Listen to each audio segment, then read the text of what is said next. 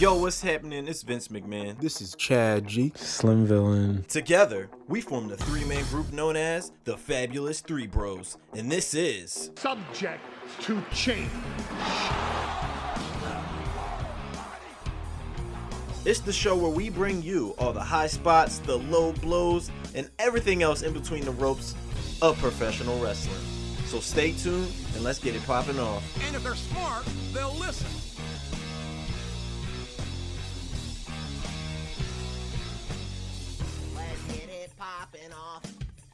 Let's get it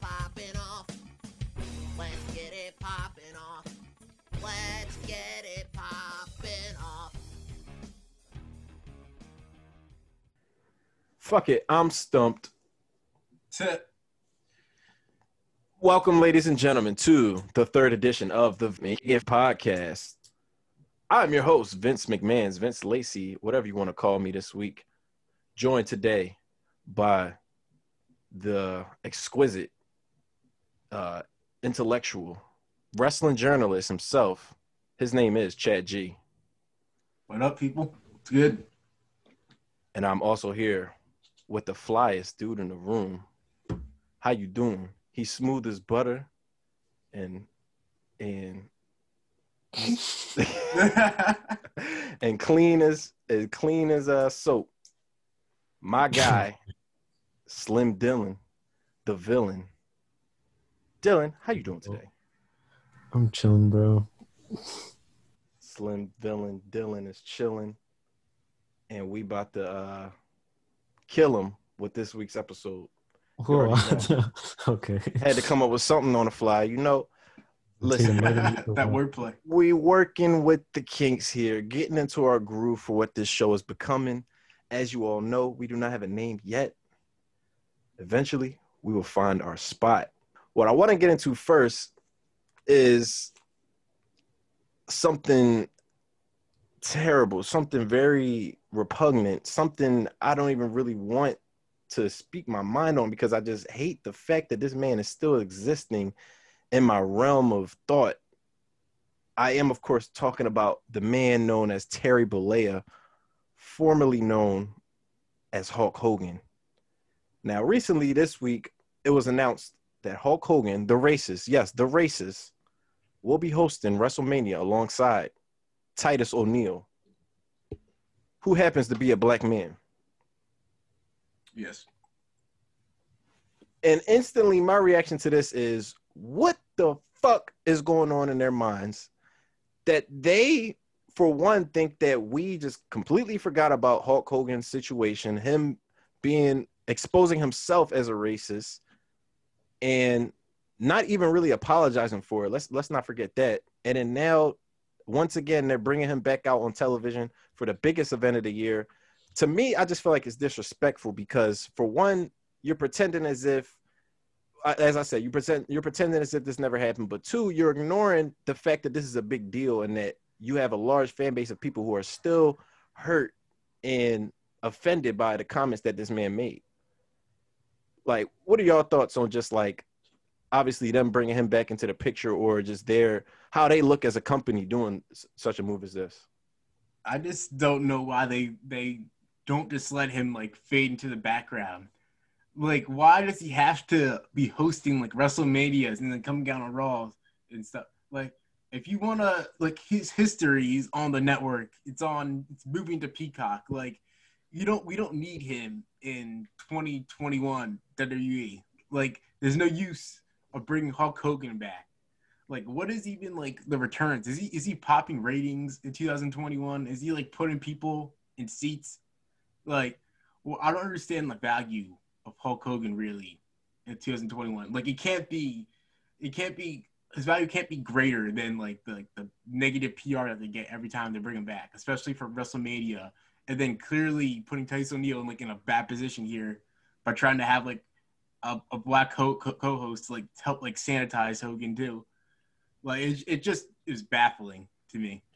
Right. And do you think that it was intentional that they put him alongside Titus? Like, is that some sort of attempt to make amends for what he said, or like? I think it is. I thought it was very unsurprising, to be honest. Like, I know when they announced it, it was like, oh, like, really? But then I thought about it, I was like, I mean, they've brought him back, like, numerous times over the past few years. So, like, it's really not that surprising. It's just that the announcement was, like, super tone-deaf, like, having him right next to Titus. It was just, like... like, with that graphic on Twitter, just, like, that picture of him. Yeah, it does just... like, wow. At first glance, I thought it was like Hulk Hogan's going to be facing Titus O'Neil at WrestleMania. And I was like, God, no. At first glance, I thought I was like, Hulk Hogan called Titus O'Neil nigger. That's always a possibility. Yeah. That's always a possibility, Hogan. But, yeah, like you said, Chad, like, I just don't get what benefit Hulk Hogan serves to them, like, in this year, like, of 2021, like, we're talking about. And bringing back somebody who was, like, peaked in the 80s, who, like, is running the same shtick, it's just, like, we don't want to see Hogan anymore, especially considering, like, when you look at the man, it's like he hasn't grown as a person. He's still living in the past. He's still pretending to be this freaking superhero, like, performer who he's not anymore. He to be quite frank, like, he never really was the greatest wrestler. It was just, like, he was an icon, obviously, in the industry. But now it's, like, who are you really playing towards that watches wrestling now that's going to be like, oh, man, I love to see Hulk Hogan again. Or like, oh, man, it's good to see him again. It's like we keep seeing this dude. He comes out here. He messes up his lines. He doesn't even know where the hell he is. Talking about I'm in the Silver Dome, like whatever, like last time he was at WrestleMania. And then now it's just like he says something blatantly disrespectful and y'all want to keep bringing him back as if it's cool. And then the added layer, too, is Titus O'Neil was one of the people who was outspoken when Hogan came back and he apologized. He was outspoken that he didn't accept his apology because it wasn't an apology that he gave. Exactly. It was mostly, I'm sorry that I got caught. Like, watch out for cameras because people are recording you all the time. Not like, I see the error in my ways. Like, I've done work. I've put in the work for myself. Like, no, he's shown no remorse for his actions. Now, with that being said, do y'all think there's any way that Hogan can redeem himself with this, like, performance coming up, like, with him being on screen? Is there any interaction they can have at all to reconcile for what he did or anything he could do up until this point? He's got, like, a 60-plus year history against him. I think at this point it's too late. Like, he had his opportunity after he got caught and went away to perform. And then it was made very obvious that he clearly really didn't see, like, the error of his ways that much. Right. So I think that ship has sailed with him redeeming himself at this point. Dylan, is there any hope for Hogan? No. Case closed on that one. Case closed. Adjourned. I agree. And the gavel. All right. Yeah. So moving along to our next feud involving a black and a white man.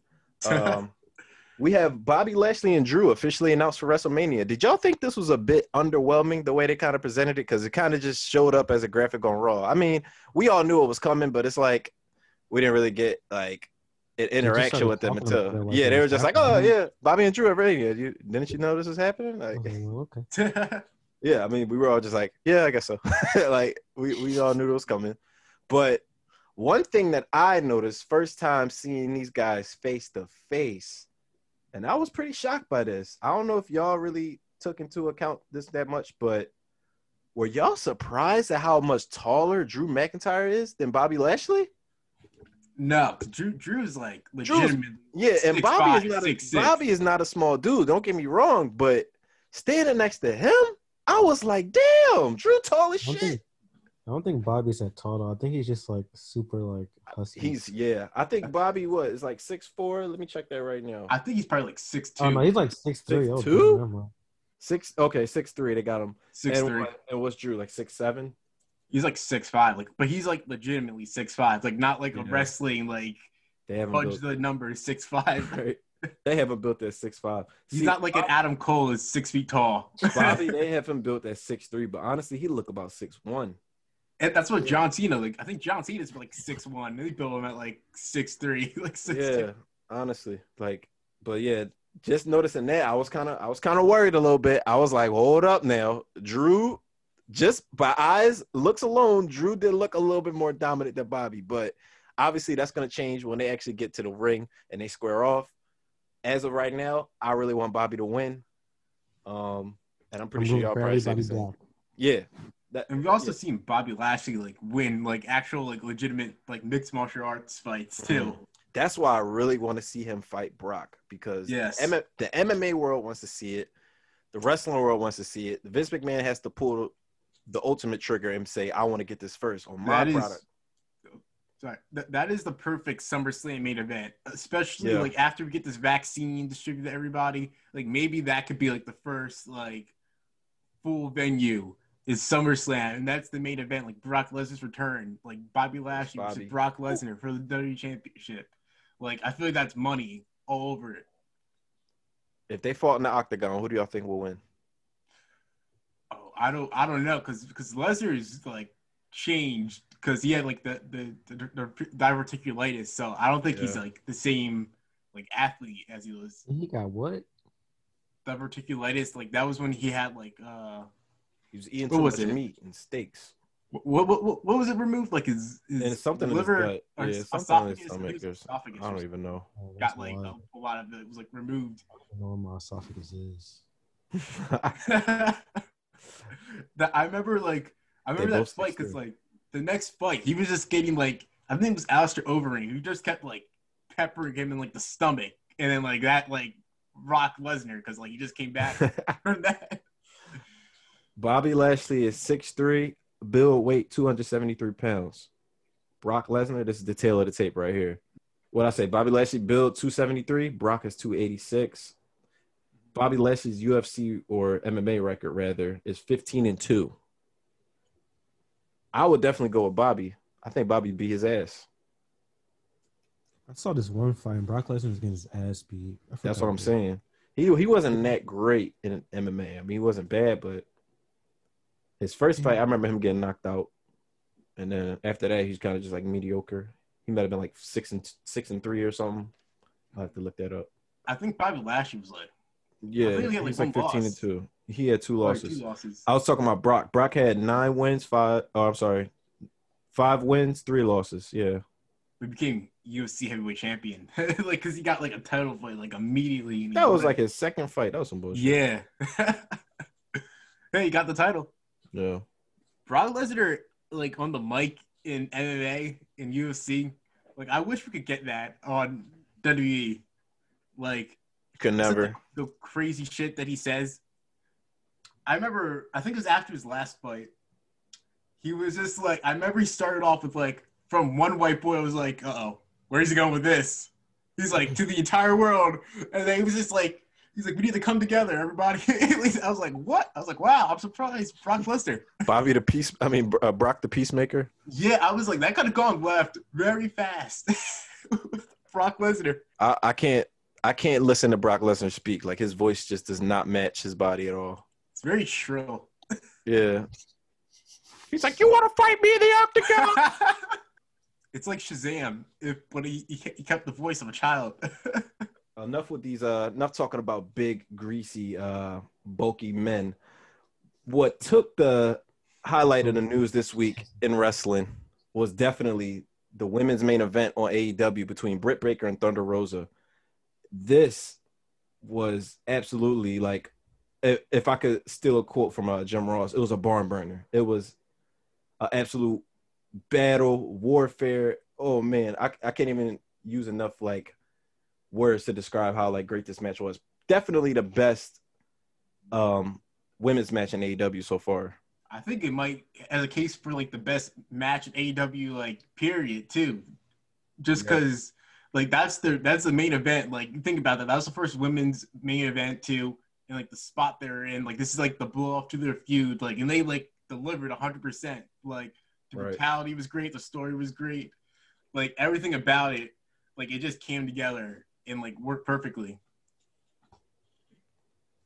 Yeah, and I was just like, whenever like women bleed in wrestling, it's just like so impactful. Like when I first like saw that, I mean I caught the tail end of it, but like I made the mistake. You know how I do on Wednesdays. I'm flipping back and forth. I'm trying to see what's going on.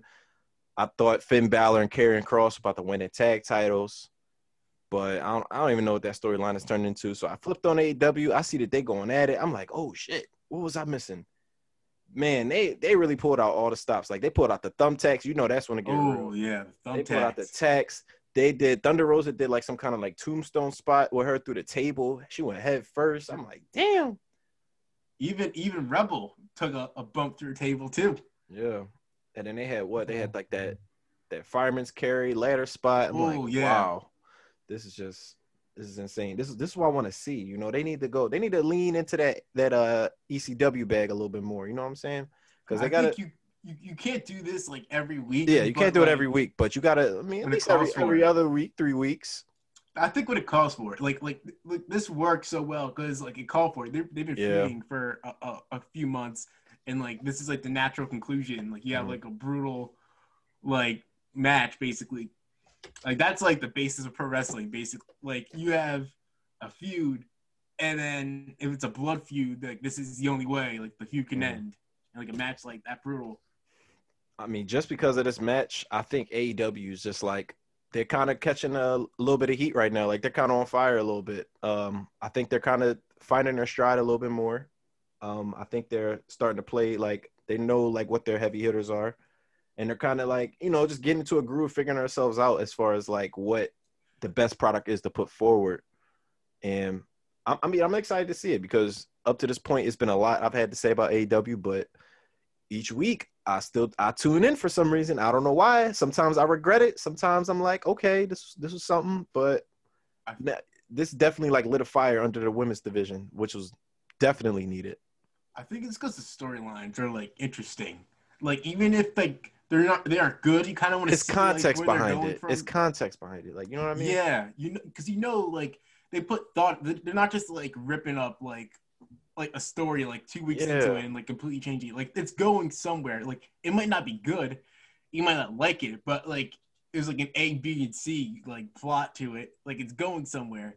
Whereas with like a lot of WWE storylines, they tend to go on forever, and like it seems like they're like directionless. Like the Kevin Owens and Roman Reigns storyline, like it started off good, but then they just kept going back to it, like beating a dead horse, and then like it loses the impact at the end.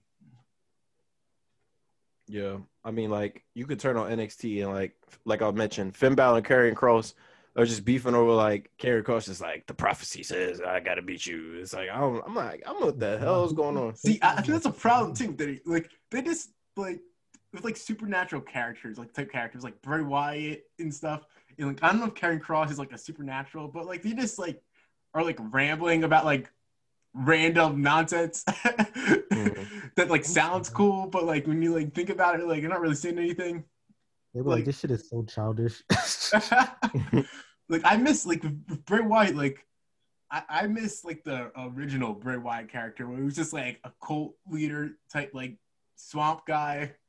Like I miss that like type of Bray Wyatt where he's like now he's like a like an evil clown, I guess basically now. Yeah.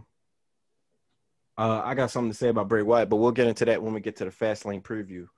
But yeah, other than that, man, like AEW, I like what they do sometimes. Like, I mean, I think the problem with them is that they do a good job at building storylines, but most of that I feel like happens on YouTube, like on AEW Dark and like all these other shows they have.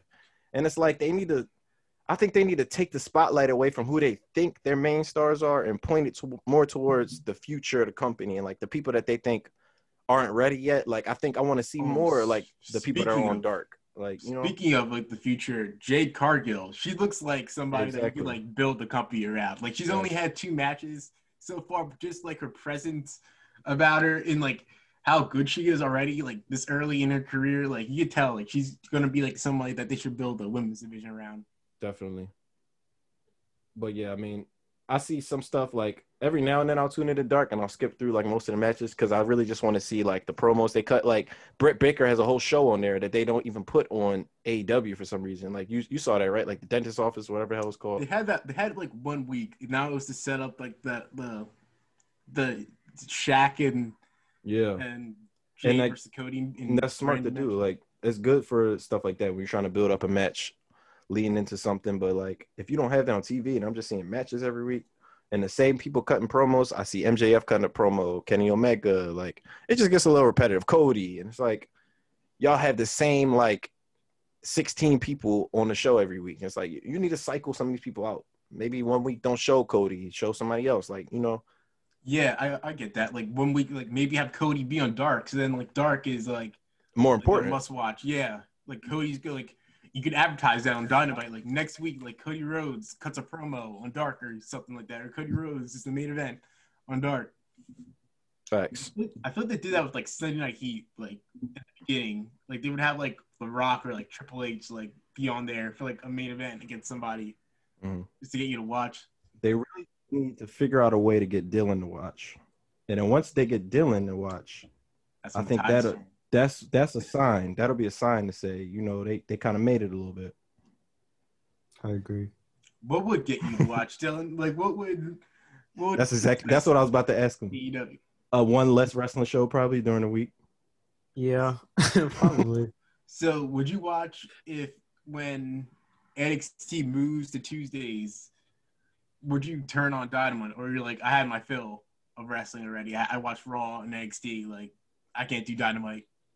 I don't know. I don't even really watch Raw either, to be honest. Like, I'll entertain it for like probably like an hour at a time. But like a lot of times, I just turn it on. And it's like, wow, Raw's pretty bad. Like yeah, it was alright this past week, but like staying and watching it is like such a chore. It's been bad for like 2 years. A long time. I think like honestly, directionless. Well, was Paul Heyman's run like 2 years ago? Or was that like 2019? Because they had a pretty good. They had a pretty good like little period when he was running the show, where it was like they were building up people. They were building up like Buddy, Andrade, and yeah, and then Corona happened, and then whatever. But I mean, yeah, Raw needs to. They need different writers for it, definitely, because I think whoever's behind it, or it's like Bruce Pritchard, I think he puts all his effort into SmackDown because they want to please Fox more. I'm sick of Bruce Pritchard. Raw, they kind of just phoned it in. But yeah, me too. Like, I feel like they need to get like a young, fresh, like perspective from a wrestler. Like, I don't like. But the thing is with that job, like who wants to take that job? Like it feels like they need somebody. Yeah, they need somebody that they know. Like I feel like the WWE doesn't want to trust people that haven't been through their company for years. You know what I mean? Like Bruce Pritchard's been there for like since before I was born. Like you know what I mean? Mm-hmm. So they want to just bring in somebody that hasn't been in the wrestling business. There's got to be some like young like black writer. I feel like it's like why do they try and be so like. I don't know. What's the word? Secret? Close-minded, maybe? Or yeah, it's just wrestling. Like yeah, you would think they would want to like expand more, but they're just like they're kind of gatekeeping it, right? In a way. Yeah. They gatekeep wrestling. They're like, well, how many black writers? How many like women writers? Like have they probably have one black writer because they're like, oh, we need a black guy in here. Yeah, like one woman. That's why they had Kaz in there, and then they need like one woman writer. That's like a tongue twister, but like the roster is getting more diverse, so like the writing team should reflect that. Like, exactly, and the booking, like everybody backstage. But I mean, I think just in due time. But anyway, man, I mean, let's talk about the A show, SmackDown, a little bit, just to shed some light on the main event scene. We won't get too much into the other part of the card because we'll probably hit up that on Fastlane, on the Fastlane preview. But I just wanted to talk really quickly about the main event scene because as of right now, we have a book that's Edge versus Roman, main event of WrestleMania. For me, it's getting a little underwhelming because Edge had his first match on SmackDown in 10 years. What is it? Is it 10? Yeah. And to me, he looked kind of winded, man. And if that's how you're looking against Jey Uso, how are you supposed to look against the tribal chief head of the table, the big dog Roman Reigns? I think we can cut Edge like a little bit of slack. Like, how old is he now? The tribal chief. No, I mean, I ain't cutting no slack. I mean, he's 47, and this is like his first match in like a few weeks. He's getting warmed up again. Like this match was necessary, I think. He won Jey Uso. It's necessary to get him warmed up to wrestle that match at WrestleMania. He getting cooled down. You got to get the joints oiled up. You got to get the. No, this man is made of probably of mostly metal at this point. Like yeah, made of glass and paper skin, whatever. That SpongeBob. Yeah. No, but he looked like his fuel tank on E. He looked like he getting gassed out on here. Like, so I'm starting to think they need to insert another piece into that, and I think that's the direction we're going into. Like, Daniel Bryan being inserted into that match could really help the workload a little bit. And I think, honestly, that's probably where we're going, because at this point, it don't look like Daniel is leaving that picture. Honestly, I like Daniel Bryan, but, like, I don't really like him for this story. Yo, facts. Can we talk about it for a minute? Because I find myself just not really caring about Daniel Bryan. Like, I kind of want him to go back on a heel run or something. But it's like, yeah. Daniel just come out here the same, like, shtick he been going with. Like, I'm the underdog. I'm supposed to be at WrestleMania. Like, I thought he kind of showed a little bit of an edge, like, 2 weeks ago or something. He came out, he was like, no, I'm supposed to be in this main event WrestleMania, like, not Edge. And I thought they was going to let him go in his bag a little bit. But he out here just doing the finger pointers and talking to Roman like, listen, Roman, you're being a little It's like, if you feel like you should be in that match, like, feel that way. But, like, why do they keep trying to position him as, like, this, like, underdog who's, like, we're supposed to be rooting for? It's like, exactly. I mean, I guess, like, and this goes back to what we were talking about. It's like, is Daniel the underdog at this point, or does he want to be the main event guy who puts people over? Because you can't be both, it feels like. You know what I mean? You can't be the guy who says, I have so much legacy. I am one of the greatest wrestlers. I'm going to go out here and put on for the younger talent. And at the same time be like, I'm also the underdog who hasn't earned his stripes. And it's like, where are you? Like, you kind of just in this middle period, and I don't like it. Yeah, I agree with that. Like, I think that's, like, part of the thing, too, with, like, Roman, like, as talked about, too. Like, why do you, like, position yourself, like, as the underdog now? Like, why do you do that? Like, you already accomplished, like, all these things. You right. Still, like, bring yourself down to, like, that level. And let's be real, neither of them can beat Roman. Yeah. Yeah. Whoever faces Roman, whether it's a triple threat or just, like, Edge straight up versus Roman, like, they shouldn't beat him. Yeah, like, neither of them. Too good. Yeah. Like, so too good right now. Projecting the future a little bit, is that why they're inserting Daniel in the match so he can take the pin? They was like, this is what happened backstage. They were like, damn it, we don't want Edge to lose. He just came back. We got the big dog here. We don't want him to lose either. Daniel's like, I'll do it. Make me the loser. He's like, make them go over me. I put over everyone. Why is your Daniel Bryan voice like the AEW fan voice too? Because honestly, Daniel Bryan at this point in his career, I love Daniel Bryan, but he's a dweeb right now. He's a dweeb. He's coming out here in the dad outfits. He's just it's also the King Omega voice. I think that's just like your dweeb voice. Dweeb voice, yeah, exactly. Imagine a Kenny Omega in Roman Reigns, like, promo, just like appearance-wise. That match would be spectacular. Yeah, but just like the fits that they would get off, like Roman would probably like run circles around Kenny. Oh, I'm just fantasy, like, imagining that match in my head. It's just like, feed trigger. Roman bounces back to the ropes. Superman punch. Kenny falls to the ropes. Feed trigger. Oh my god. Spear. And then, oh yeah, he'd definitely be going for a V-trigger and hit the spear. He'd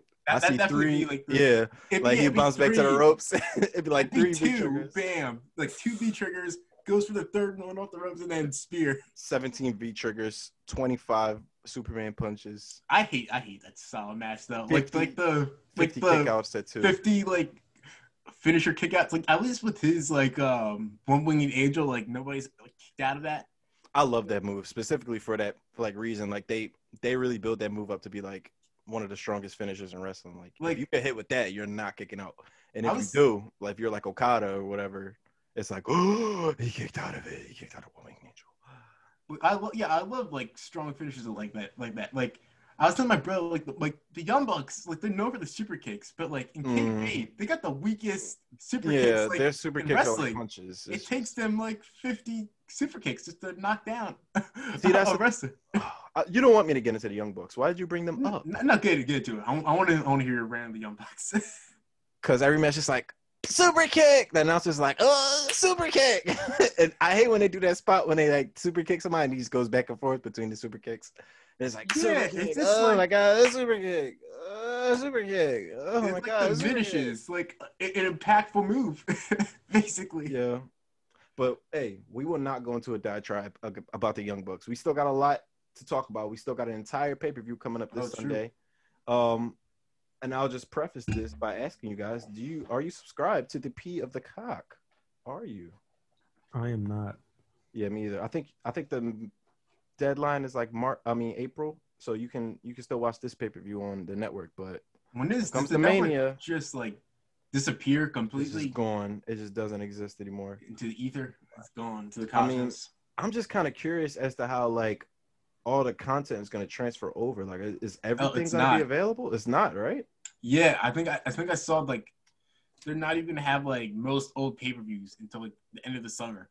Wow. Like, and that's not even like all the other features and stuff that they had, like all the other old shows and stuff. Like, I think that's mostly just like WWE pay-per-views and stuff, and like old like Raws and SmackDowns, like are end of summer. That's kind of trash. And I don't think that there's like a button right now to like jump, like, you know, you can like jump forward to like different matches and like old shows and stuff, like on the network now. Like you have like things you can jump towards, like it has like matches, like, yeah, time slots. I don't think you can do that on Peacock like initially either. Like, damn. And rewind and fast forward like live content, like I don't think you do that either. I don't think that like that's available. I think they're going to get a lot of complaints from users. I mean, Peacock's definitely going to get an uptick from, like, all the people, like, subscribing to it now. Because, like, other than that, what the hell do they have on there? The Office and fucking 30 Rock or something? This is Saved by the Bell. I'm not – all right. I'm not – are you an Office crony, Dylan? Listen, I've watched it. Oh, no. I've watched it, too, but – I watched it, too. I'm not like – I like the show, but I'm not, like, somebody who's just about to binge it all day. Yeah, I like the show, like – I watched it a few times, like, through, but, like, I don't want to, like, only watch The Office. Like, there are people that, like, only watch The Office on when it was on Netflix. I honestly can't even watch that show all that much anymore. Yeah, but I think that's, like, that's their bread and butter right now. It's just The Office. But, like, but you said with, like, there being an uptick, like, I don't think it transfers over. I think you have to sign up separately. Yeah. Like, for people, so... But like, I'm saying, like, they're like Peacock itself is definitely going to get like so many new subscribers now. Like, yeah, but like I don't know why they wouldn't. I guess I don't know like the logistics behind it, like transferring like subscribers from one service over. You would think that you would want to just have like a smooth transition because you don't want people to have to re-sign up for like any service because then they're going to be like, wait a minute, I'm paying for WWE Network, I'm not going to sign for that. Like, what? It is like, a little inconvenient, but because like you think about the like. Most like services that you have, like sometimes you like have a subscription to something and like, you just like forget about it, like you had it. So like you just got like released from it, like you're probably not gonna like go through the effort of like re-signing back up for it. Right. And I guess they won't be having the they can't do the $9.99 thing anymore, but they won't be having the free monthly things if you're a first new subscriber or whatever. They used to have it like every month. People would probably have like 50 different emails. It's like taking advantage of that. Yeah. Damn right. Anyway, I can think of 50 different matches I would like to see instead of this first match we have for the Fastlane card, which is Braun Strowman versus Shane McMahon. I have one question for y'all, and that is simply this. What the fuck is this feud as of right now? Oh, you're speaking of winded in Shane McMahon, he gets winded like walking down to the ring now. I don't know what's going on with his cardio. He's got sweating bullets. Elliptical. Yeah, he got sweating hit the elliptical bullets. Or something. Like I don't know. He's gonna survive like even a 5-minute match with Braun Strowman. Now, Dylan, I'm guessing when you tune in to Raw, you definitely want to see Shane McMahon pouring slime on Braun Strowman, right? That's what you tune in for. Oh yeah. Shit was so dumb. I was like, first of all, I was like, how long was he planning that? Like, why was there 2 buckets of slime under the ring? Kid Choice Awards. I haven't seen a slime spot since like DX did it to the Spirit Squad in like 2006.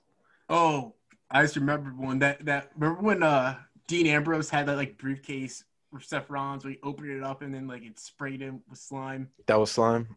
What the fuck is this? The Kids Choice Awards? Nickelodeon? Yeah. They're trying to get crossover and do that market. So what's your prediction for this match? Because I thought they were gonna save this for Mania, no?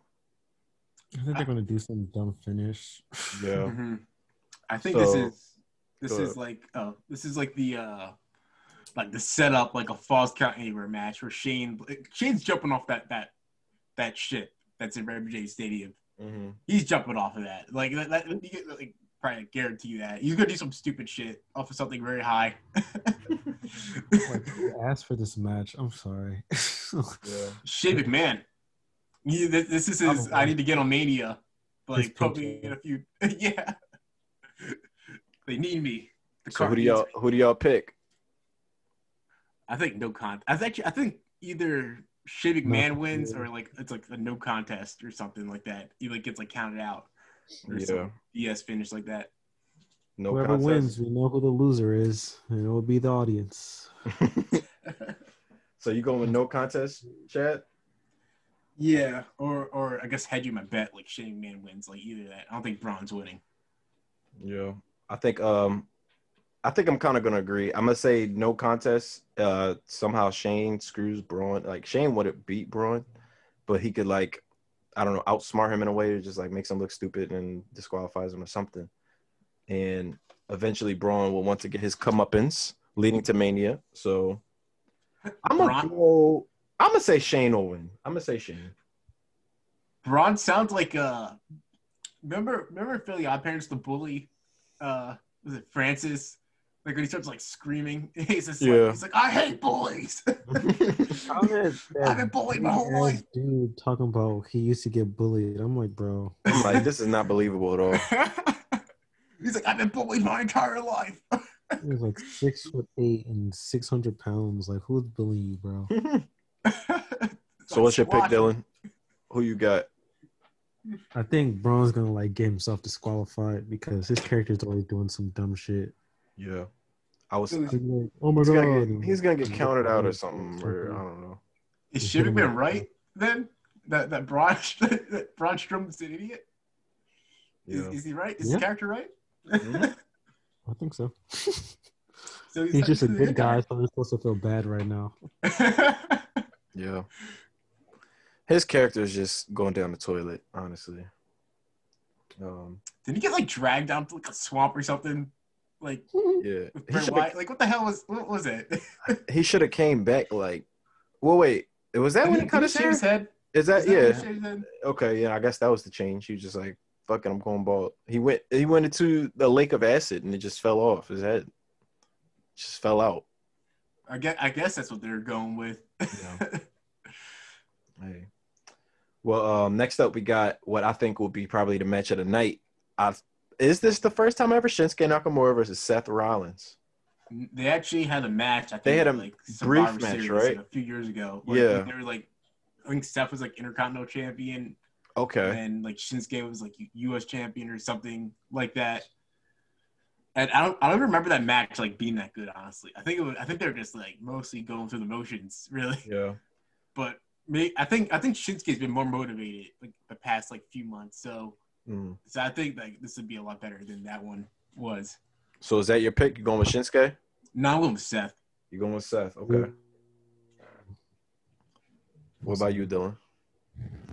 I gotta roll my man Shinsuke. Okay. Do you think Cesaro interferes? Yeah, I was actually gonna say I'm gonna break the tie here and go with Shinsuke winning via Cesaro interference. It's gonna distract Seth.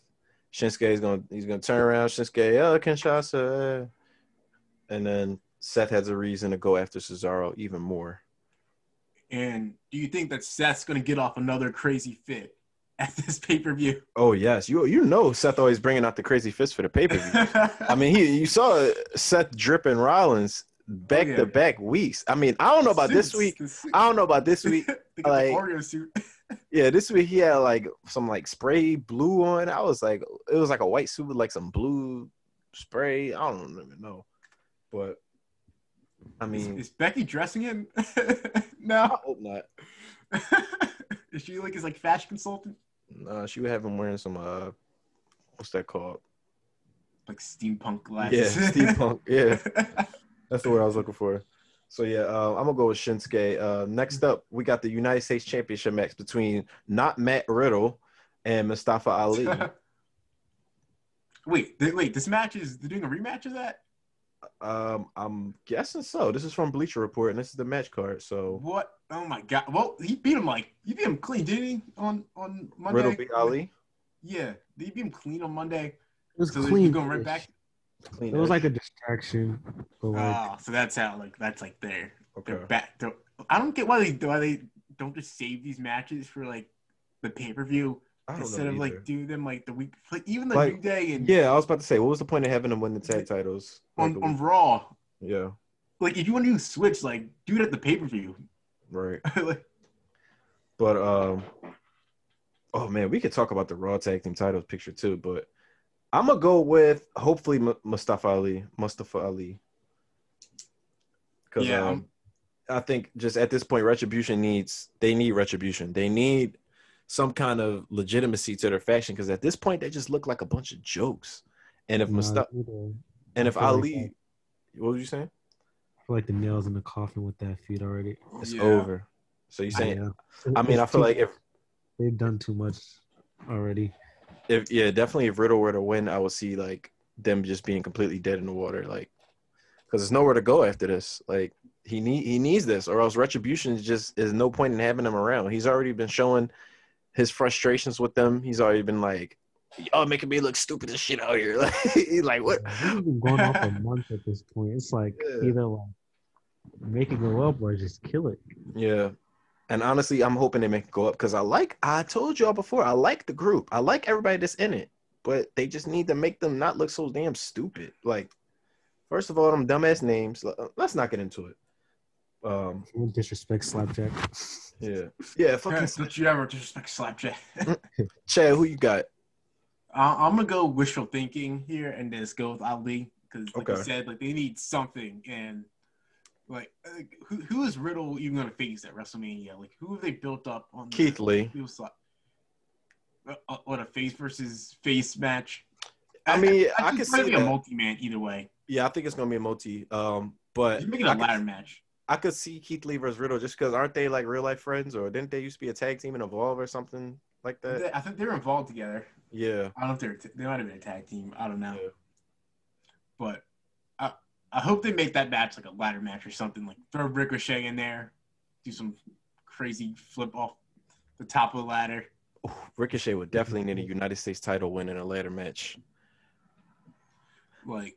Maybe you throw Cedric and Shelton in there. Yeah. Because they're not going to be in the tag team title match at WrestleMania. All right. Since we mentioned it kind of quick, 2 times, can we talk about that real quick?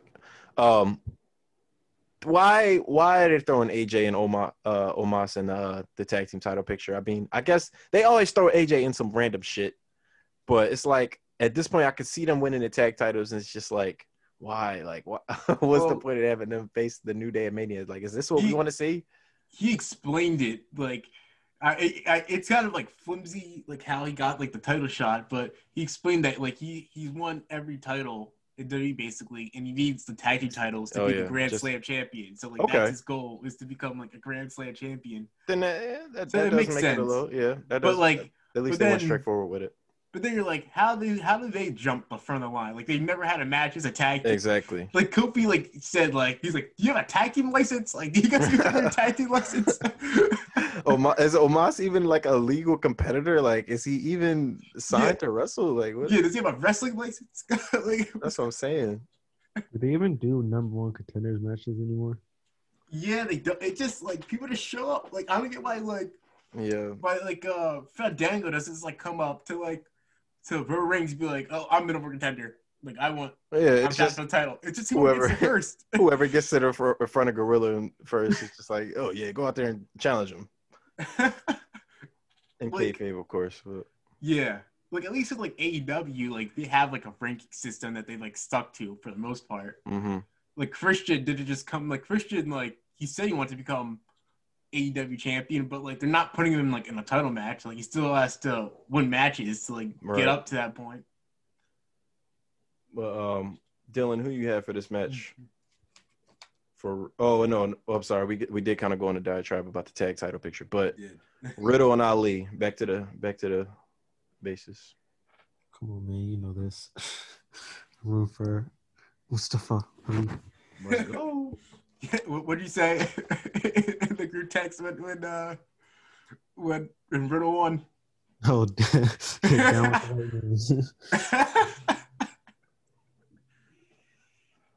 so undisputed choice and Mustafa Ali pulling out the win. Next with people. Now I'm interested to see what you guys are gonna pick for this one, because next up we got Randy Orton facing off 1-on-1 against Alexa Bliss. He's gonna punt her.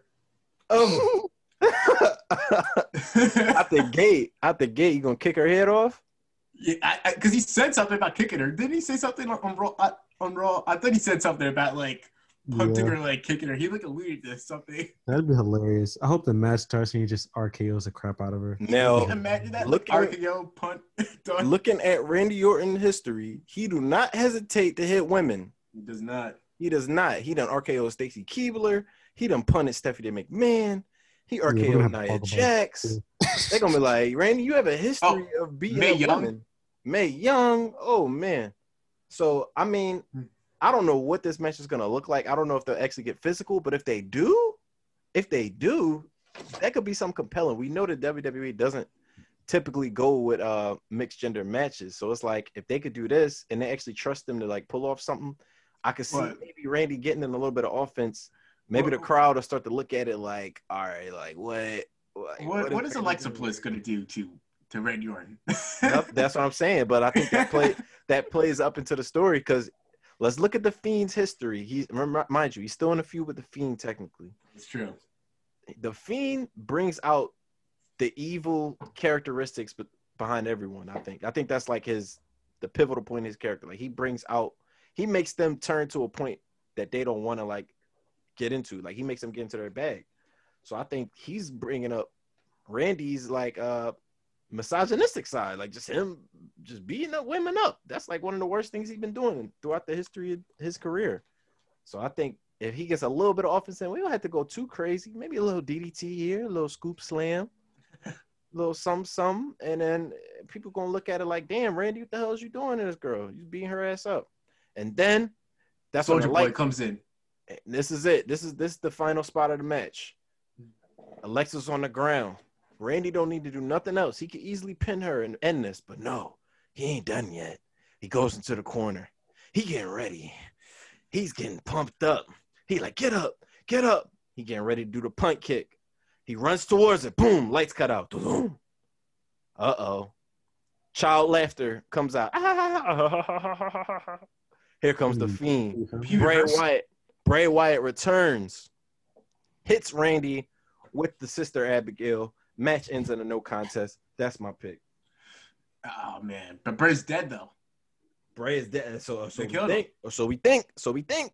But he's about to come back to life right now, because now is the time. They got to build up to this Mania match somehow. So I think right now is a good time for them to bring Randy back.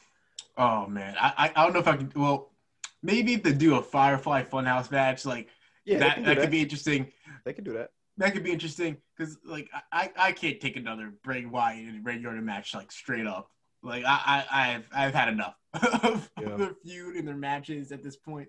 Honestly, I'm tired of Bray Wyatt matches just in general. Like what does he do in the ring? Like I feel like for the most part, his character, the Fiend character, doesn't even get in a lot of offense. Like he just gets his ass beat for the most part.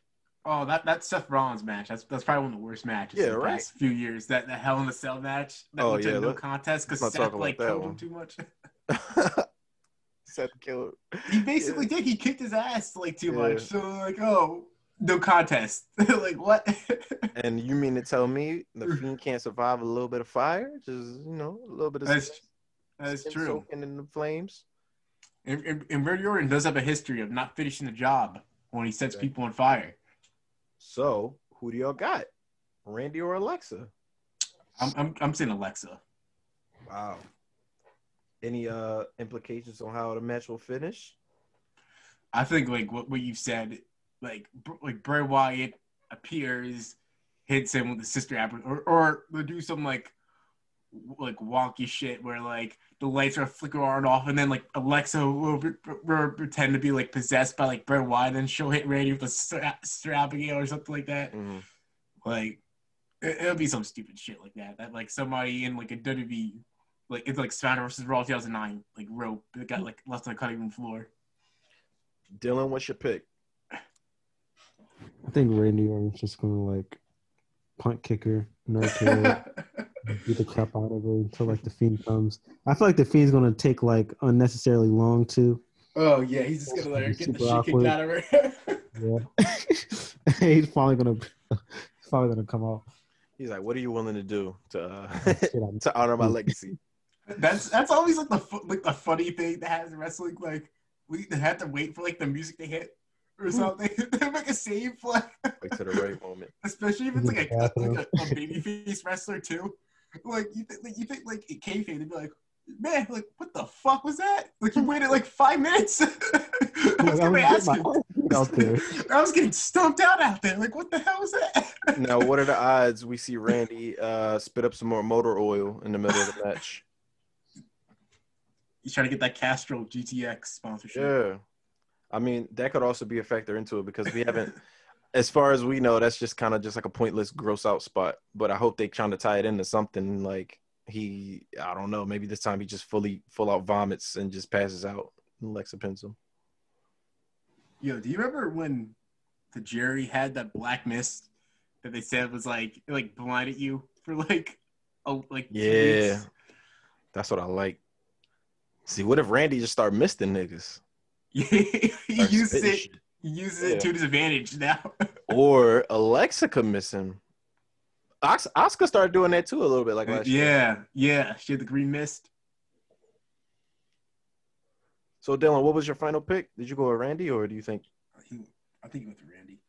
Yeah. All right. So, moving right along, we have a match I'm actually looking forward to, a no-holds-barred match between Drew McIntyre and Sheamus. Now, if you recall, why are they doing that match? Yeah, I was about to say, I mean, I guess because the last match did end in what, double count-out? Or, like, they were both. It was like a no contest. Yeah, like no contest. Steps fell with their heads.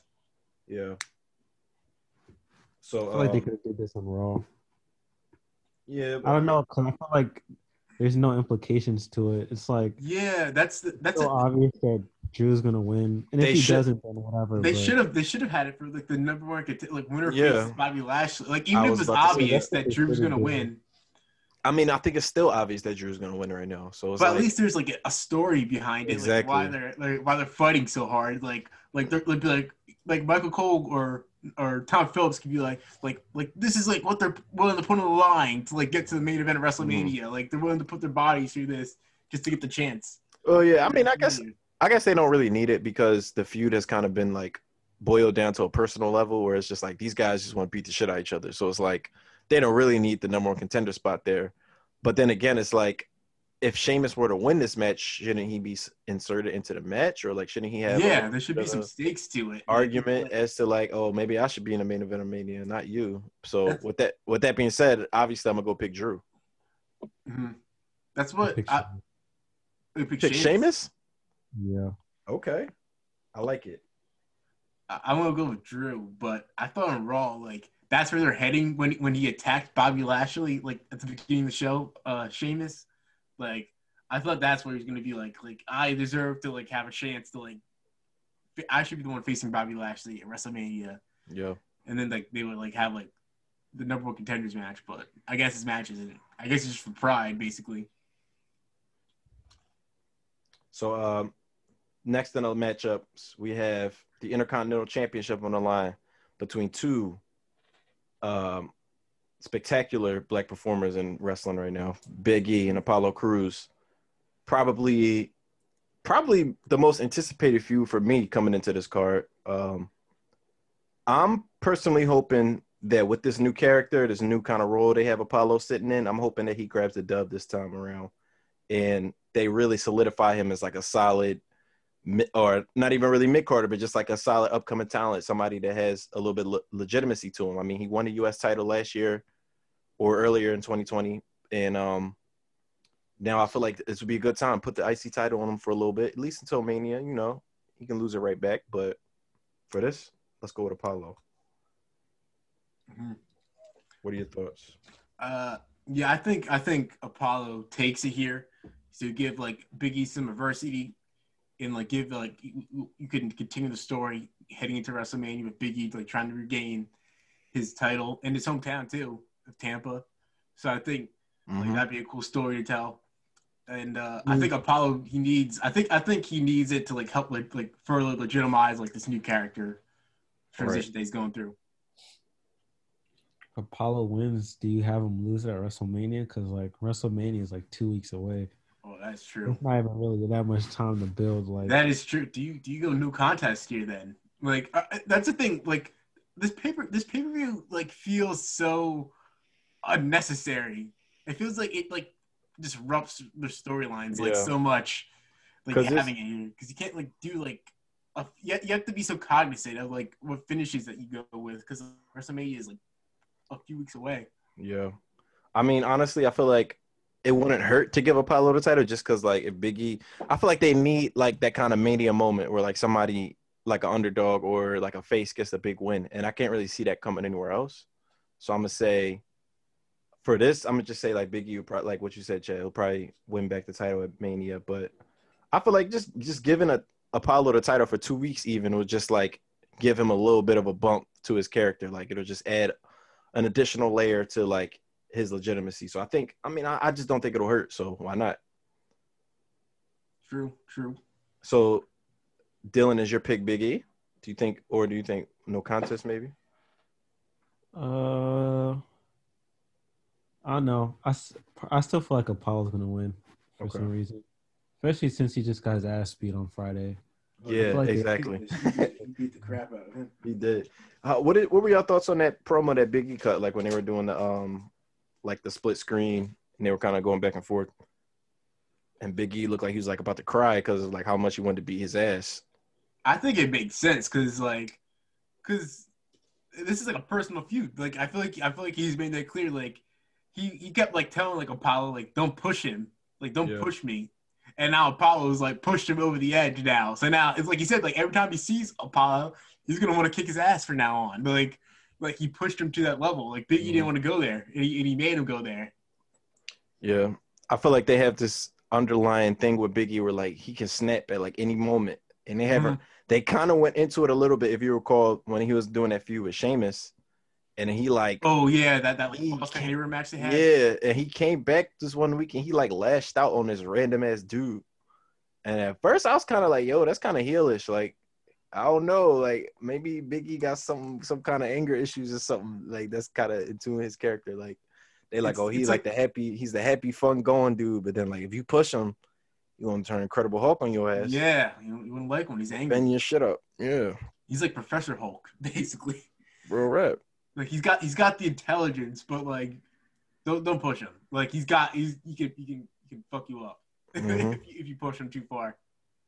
Like that's why I, like just thinking ahead to like a Roman Reigns like Big E feud, like because you know Roman Reigns is gonna like do like push his buttons on something like in their promos. Like I already know like that's gonna be fire. Like Paul Heyman's gonna like push his buttons. And in that match, just in general, they're gonna push themselves. They're gonna push each other to the limit.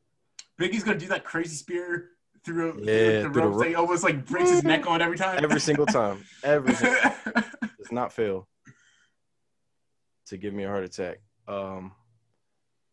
Next along the line of matches, we have Shayna Baszler and Nia Jax, who like to hurt people. You know, real life hurt people. You know, the real hurt business. The real hurt business. Versus Sasha Banks and Bianca Belair for the women tag team titles. Anybody want to take a grab on what they think? Where they think is this going? I mean, you know what? I think they might just say effort to put the tag team titles on Sasha Banks and Bianca. That's what I think too.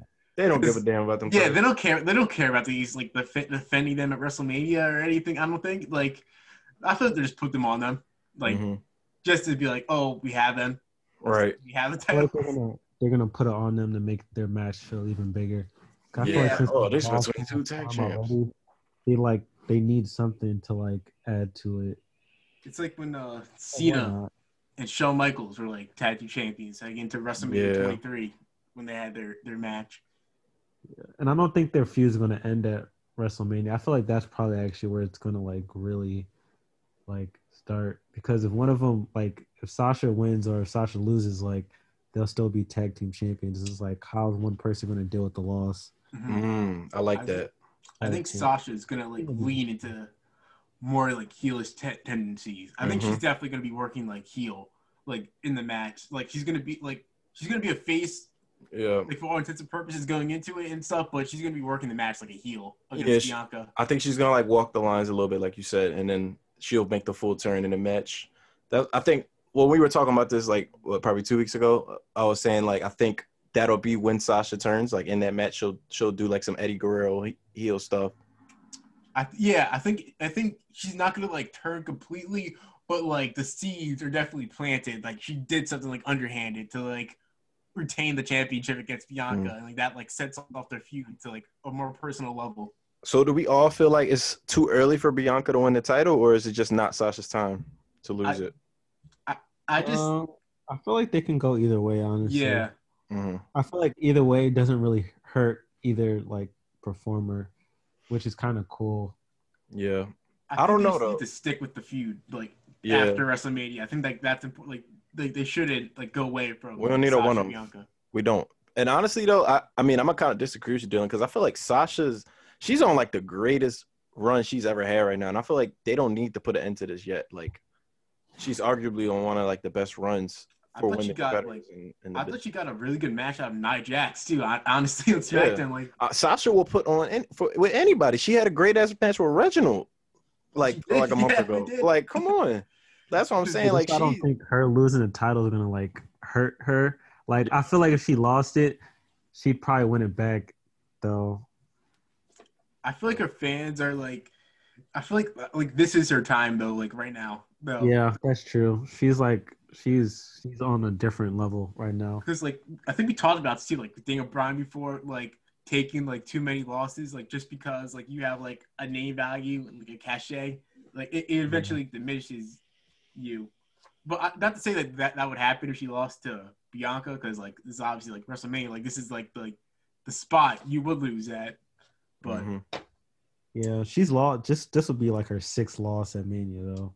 Yeah, that's the thing to take to consider. Because like they've never really brought it up, so I don't think it's like a thing. But like her record, you definitely want to win though under that stat sheet. Yeah. I think Bianca should bring that up. I think that might be a tell if she brings that up that Sasha's winning.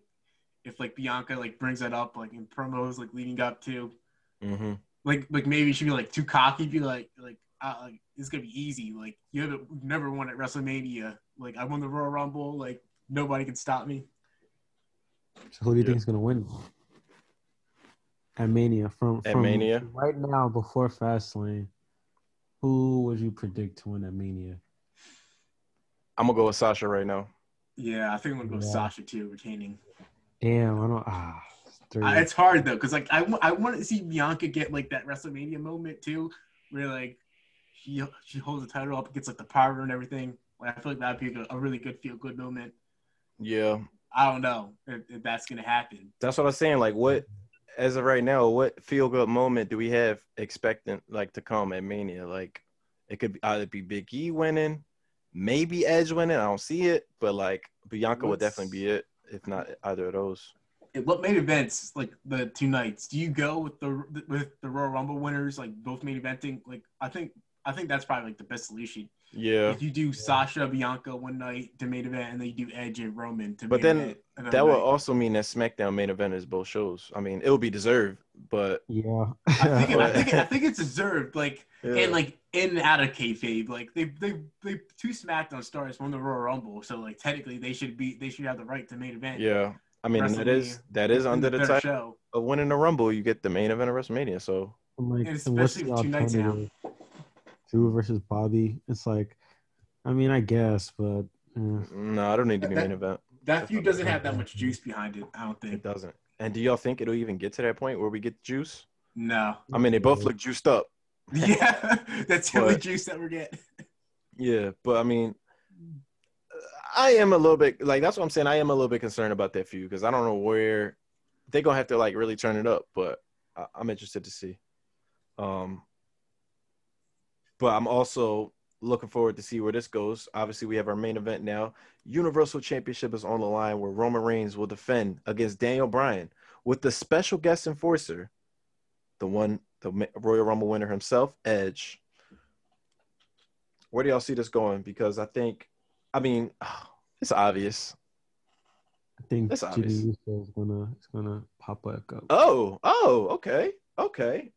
I'm gonna give you a little extra stat for that. If y'all don't know, I am recording these predictions, so we're gonna see who the prediction winner will be. But you think Jimmy Uso appearance that award to be determined. Give me a Grubhub gift card. Yeah. Jimmy Uso appearance. Dylan thinks Jimmy Uso appearance. What do you think will be his role, Dylan? Does he side with Roman, or does he cause Roman to match? I think he's gonna side with Roman. I think Edge and Daniel Bryan are gonna reluctantly work together a little bit, so they're gonna need an extra hand. I like that prediction. You like that? I'm kind of on the other side of the fence now. I think the way that this is gonna happen is Edge is going to go back into his real bag. The real Edge is about to come out, and he about to say, fuck you, Daniel. You trying to take my spot, nigga? I'm about to spear your shit. It's going to be me and Roman, not you. He going to spear Daniel, cost the match. Roman gets the win, further pushing Daniel into the main event scene, ironically, where Daniel will be like, hey, you cost me the match, and he'll be in a triple threat. That's where I see it going. So I'm going to go with Roman due to Edge interference. Or maybe Edge just accidentally spears him. He tries to spear Roman, and Roman dodges out the way. He spears Daniel. You know how it goes. Yeah. I think that's probably on the money. Edge accidentally spears Daniel, and then Roman pins him, or he hits him with that submission move that he's been doing, because Daniel Bryan said he's gonna tap out Roman Reigns. Well, Roman already put him to sleep at Elimination Chamber. Oh yeah, that's true. He did do that. Mm. I think he might do it again though. Once again, picking up the scraps, after Edge accidentally spears him, and then you could do Edge versus Daniel Bryan on a SmackDown or something leading up to Mania. I like it. So, Dylan, what's your final call? I still think Roman's going to win. Right. Oh, hail the tribal chief. Oh, hail the tribal chief. I like it. So, that concludes our predictions for WWE Fastlane, which will be coming up tomorrow night, Sunday. Maybe we can do a little live watch along if y'all want. Don't even matter. Mm-hmm. But, yeah, that's all we got for this week. It's been a jam-packed week. Looking forward to Mania. Hopefully, we're going to start picking up the steam a little bit on these shows. Raw has a lot of work to do, obviously. But as far as SmackDown, I'm excited for all the feuds. All the ones we talked about from top to bottom in the card. Except for the tag team titles. We got Sasha Bianca to look forward to, Apollo, Big E, the main event scene. It's looking good on SmackDown side. Now, Raw need a little work. But we'll see. Mm-hmm. Yeah, Raw definitely needs – it needs something. It needs, a life raft. Yeah. They've been drowning. Chad, are you going to AEW this is April in Philly? Is that still on? Supposedly. Did I tell you how I have tickets for that? It was supposed to be for, last year before the coronavirus. I went to the one, I think it was the second or third Dynamite taping. I was there too. We were there. And then I got tickets for this one. This was supposed to be last April, I think. But obviously because of the virus, it got pushed back. At first it was just undisclosed date. We don't know. And then now they're saying April 4th, I believe. I can't see them doing that, honestly. With the show, right? I believe they get pushed back again. April 7th. Supposed to be. Aren't we supposed to be opening up in Philly? I'm not really sure. But I don't know if they would bring their crew to travel to Philly. I feel like they're staying in Florida Yeah. Like mostly like until probably like the summer. That'd be my like best guess when they start like traveling again to different cities. Mm-hmm. Be like in the summer. It still says this event is rescheduled. So I guess not. Yep. Never mind. It's not happening. Yep. I feel like 25 because that's what they said, like 25,000 people are announced for WrestleMania. Yeah. This year, like that loud. I feel like even that's gonna sound like sound a little crazy loud. Yeah, crazy loud. I mean, that's how much that's how much they had the Super Bowl, I think. Yeah, and then they could just do like the same thing with like the cardboard cutouts, like to make it look like more full. Please don't. Please don't. Well, you don't want that. You don't want the cardboard cutouts. They could do like half monitors, half Thunderdome, half live crowd. I don't know if they can configure that. I feel like that'd be like a weird like configuration for just people. For like it's like to set it up too for their crew. They'd be like, oh. You see complaints on Twitter. People like, I can't see shit because these damn monitors. Yeah, that would 100% happen. Do you remember the WrestleMania? I forget which WrestleMania it was. I think it was 31. I know what you're talking about. When they accidentally, they launched fireworks into the crowd. Oh, no, I wasn't thinking about that, but it was something else where, like, it was a certain section of fans who could not see, like, a damn thing. I'd be pissed. I'd be so pissed. If that you pay, like, $500 just to sit behind the fucking pillar, you'd be pissed. But then you might be able to get a comp ticket, and then, like, they might move you to, like, a way better view. Move you in the ring. Yeah, it's in the match now, bitch. Yeah, it's like Brock Lesnar. Here you go. You receive comp tickets. You now have a match with Brock Lesnar in the main event. How long would you survive against Brock Lesnar before he catches you? I think like 2 seconds before he gets me. Brock can't catch me. Oh, have you seen how fast Brock Lesnar is? I'm elusive. Oh, he's grabbing you immediately. I'm putting baby oils on before. I feel like he's still going to get you. I feel like Brock Lesnar, he's used to the baby oil. Grip my shit up. Get that grip straight. Put me on my neck. Damn. I'm going to say 15 seconds. No, 7 seconds.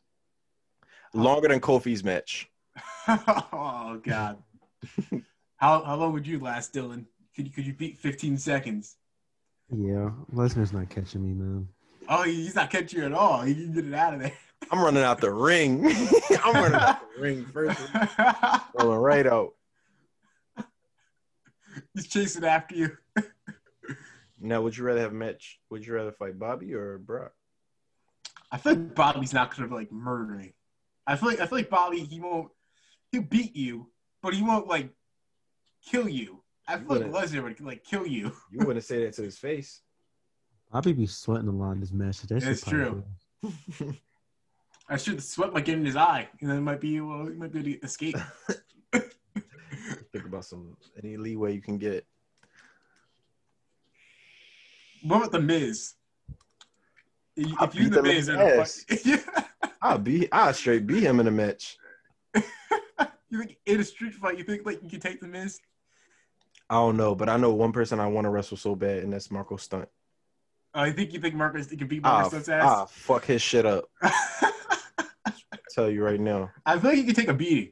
I feel like he can take a beating. Like that's his entire shtick, just getting his ass beat because he's so damn small. Like he wait you out. Like it'd be like a race to see if you get tired from beating his ass before he like finally go down. Marco Stunt that's when you strike. Is the modern day Mikey Whipwreck. Spike Dudley. Yeah, pretty much. Like he's getting his ass whooped all the time. You can't really give him that many wins because like it's not really believable. Exactly. All right, well, that'll do it, boys. This concludes our third episode of the Vacancies Podcast, whatever fuck it is for right now. We'll figure it out as we go along. But thank you guys for joining us. I should be posting these episodes fairly soon. You'll get 3 at a time so we can be official. You'll be able to find it on multiple platforms, Apple, Spotify, Google Play, whatever the hell. Podbean, if all goes right. Something. Yeah, if all goes right and well. But any last words from you guys? Anything you want to plug? Let the people know where they can find you. You can find me on Twitter at Chad Gelfand, and you can always find my writing at The Wrestling Estate and Fansided's Daily DDT website. I like that. Mr. Dill, where can the people find you? If you would like to disclose that information. I mean, yeah, you can follow me on Twitter at Slim Sensei. My IG is vacant right now, so you know. Like the podcast. Your IG is vacant? Yeah. Huh? Your IG is vacant? Yeah, man. You disabled it? Yeah. Uh-oh, I didn't notice. This is news to me. Yeah. You taking a break from IG, from the Instagram? Or you doing a rebuild, a soft reboot? It's a little breaky break. I feel you. That's always needed. But as always, you can find me on Instagram and Twitter at Vince McMahon's, VinceMcManz.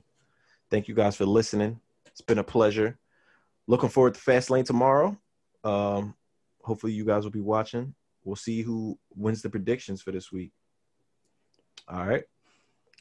We'll be back next week to discuss the results in the week that was. All right. Thank you guys. Peace.